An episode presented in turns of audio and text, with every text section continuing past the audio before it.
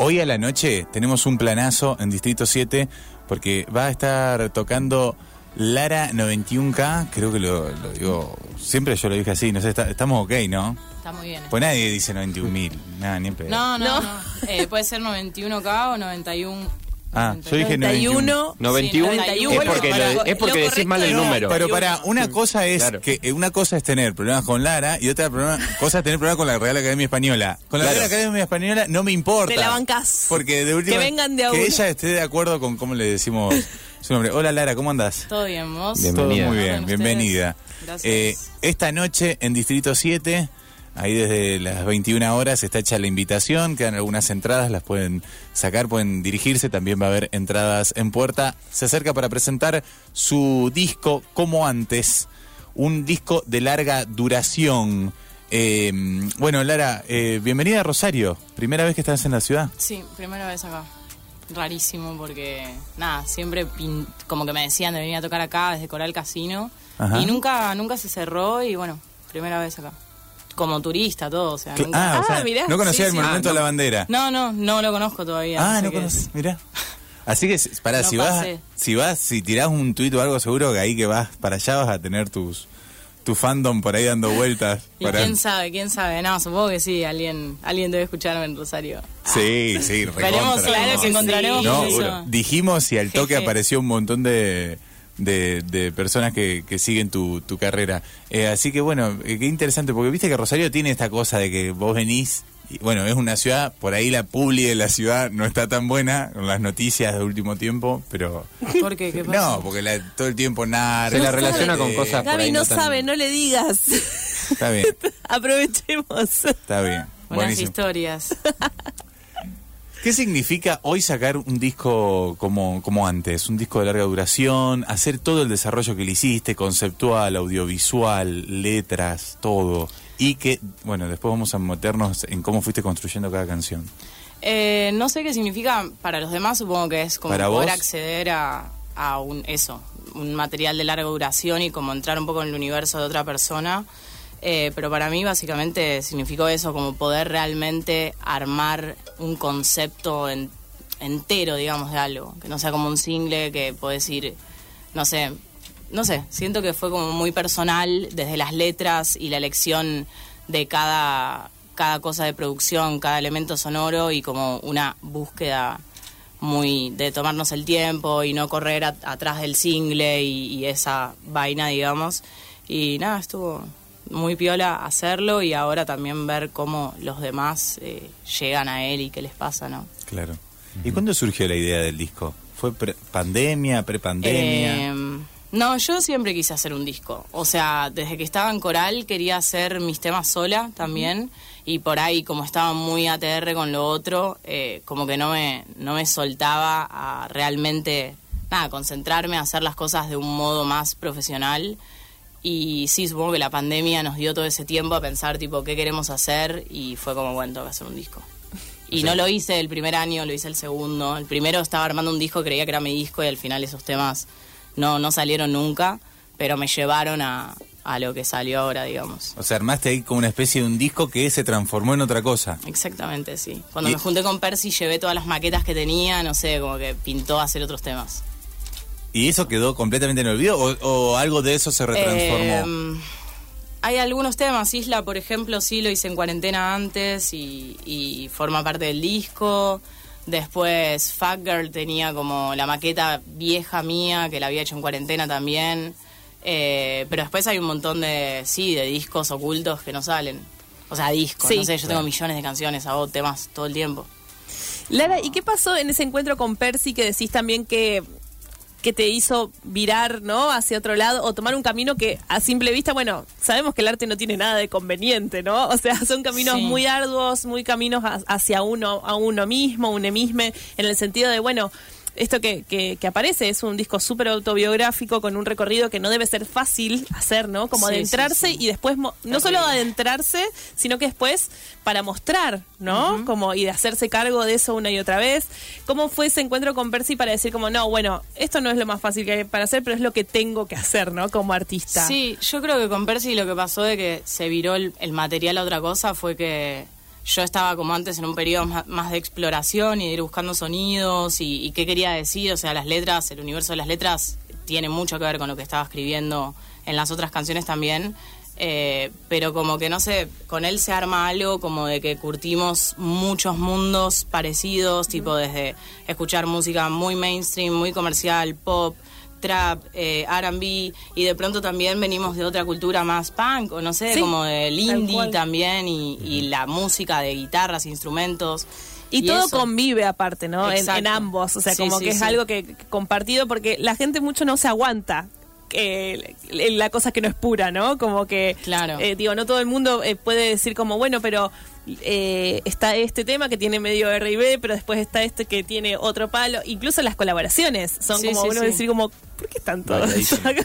Es bastante loco. Eh, hay es que no hay reglas en No, un punto. El otro día también me bueno. preguntaban como de nuevo esta pregunta de siempre estás entre el- el- la música urbana y el indie, no sé qué, y como que dijo, ya esa pregunta me enrosca a mí a la hora de hacer música también, porque digo, Por, eso ¿dónde digo, me la, paro? la gente no se aguanta, no soporta que, Sí, sí, sí. que- que quizás te guste todo eso y eso todo eso hable de vos a la vez, ¿no? Como- Y al final como que mi, mi definición es como, bueno, estoy haciendo canciones, ya está, no sé, tipo... por ahora. Sí, como no sé, pueden pararse sobre cualquier género y Claro. rítmico, digo, ¿no? Como, Claro. Pero...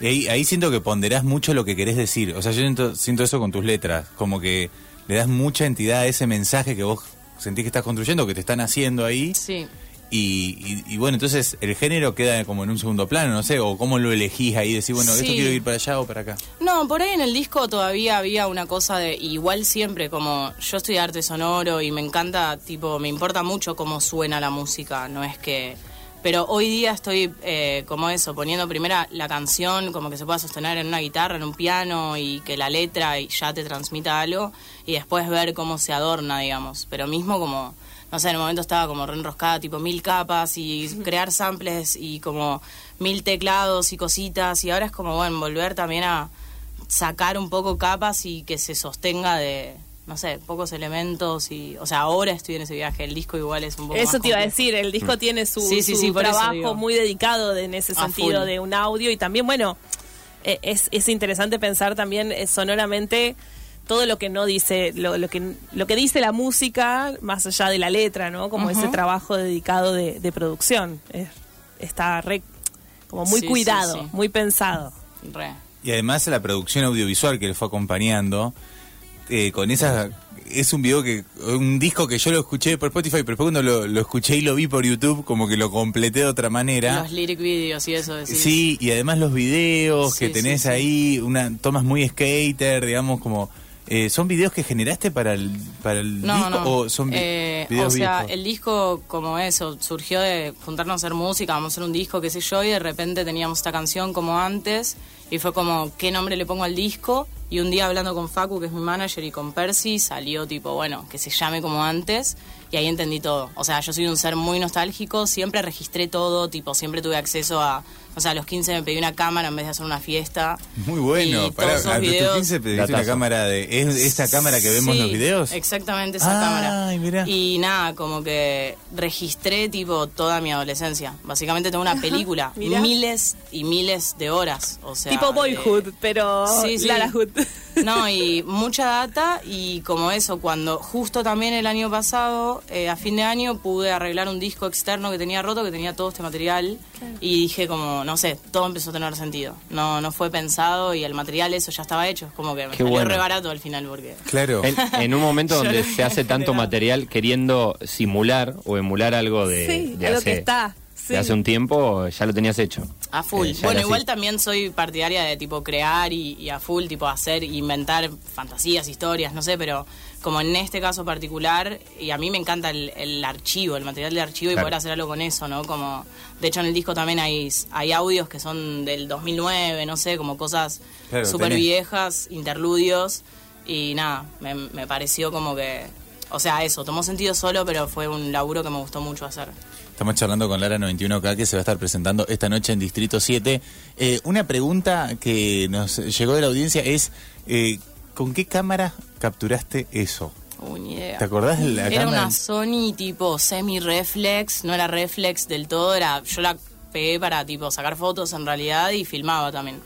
Pero no, Claro. no tengo idea de cuál era. Bien. la vendí. Como Chao. todas las Una cosas pregunta que- técnica.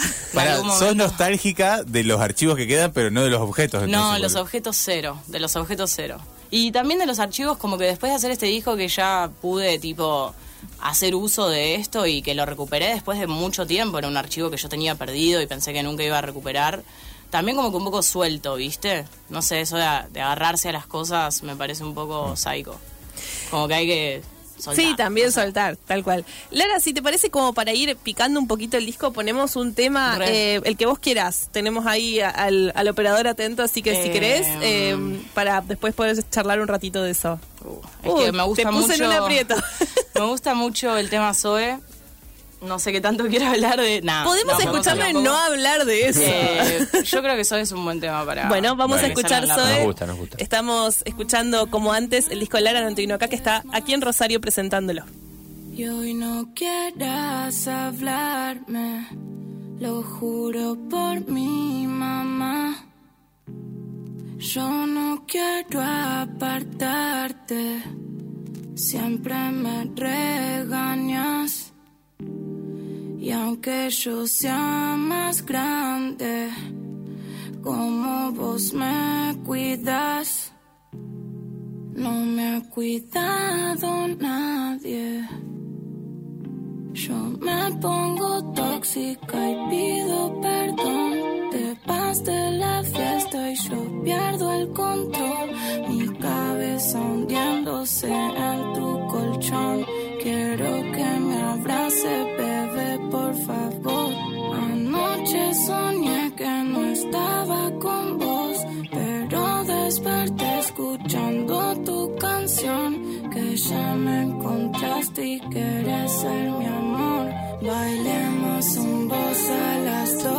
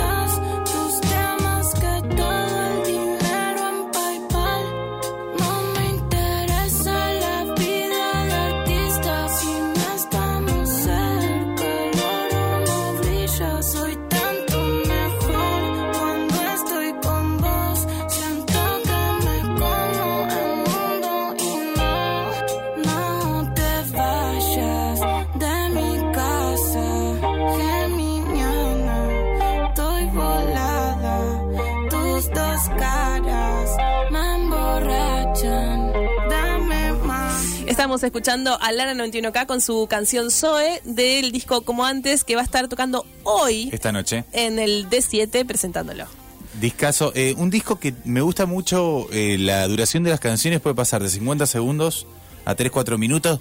Uno tiene establecido 3, 4, 2, no sé, como algo más habitual, que sabemos que es una construcción completamente cultural y de los discos y no sé, que heredamos de los Beatles.